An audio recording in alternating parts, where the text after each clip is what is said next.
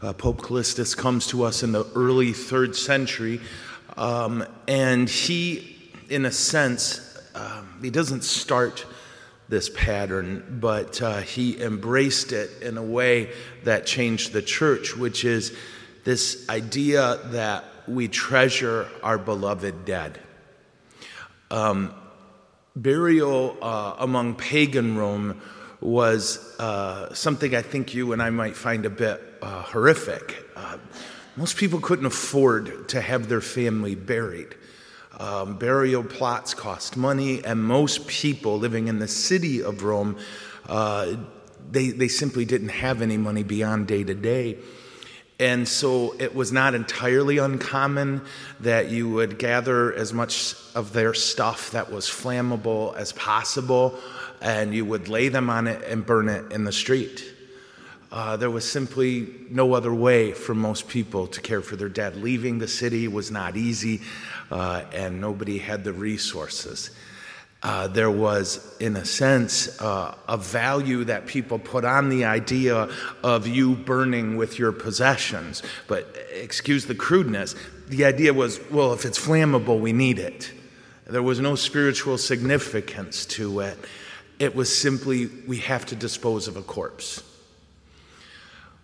Christians from the earliest days embraced this idea that Jesus gave us that our bodies are sacred. That, uh, as Jesus told us, and as St. Paul later affirmed, our bodies will go to heaven one day uh, and be joined with our souls there. And because of this, when you go to Rome, you can see the catacombs the places where Christians buried their dead. And again, how did they do it? Well, the rich Romans could afford graveyards, and so they would build these necropolises, cities of the dead. I've walked through them. They look like cities underground with houses and street names, and inside of those houses are the dead. But what they would do, the Christians would do, is place their poor people in those houses. They would sneak in. They wanted a place to treasure and honor the dead. All of this to say, Pope Callistus was a train wreck in many, many ways. Uh, his personal life was a disaster. But two things that mattered deeply to him because of his love for Jesus is we take care of our dead, no matter the cost, and we take care of the poor it's a constant theme in Roman history that every time a persecution against Christians jumps up, and I promise you this is true. I could read you quote after quote, letter after letter. Some governors will write the Roman emperor and say, I'm not killing them. They're the only people who care about the poor, they're our best people.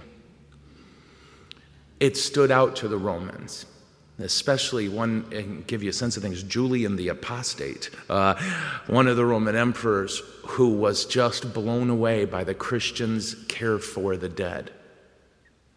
Well, that was Pope Callistus. He built our first graveyard for the uh, popes, and, and it's still there today. You can go see it, and you can see his tiny little grave.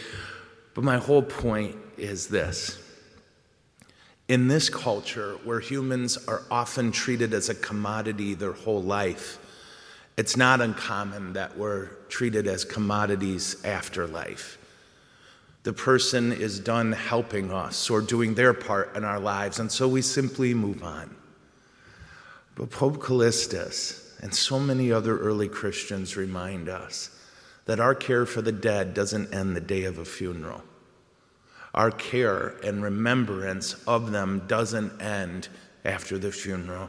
That's the start. We pray for them, we ask them to pray for us. And their value to us isn't lessened because they aren't able to produce anymore.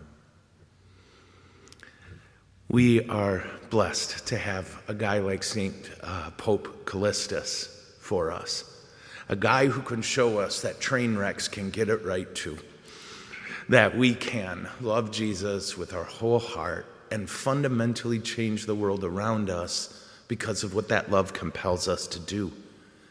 In the case of Pope Callistus, it compelled him to care for the dead and to feed the poor. And so we pray that today, as we receive him, we'll love Jesus, no matter how much of a wreck we believe we are or how much of a wreck we know we are. And we'll know that God can use us not despite our weakness, but probably because of it. Amen.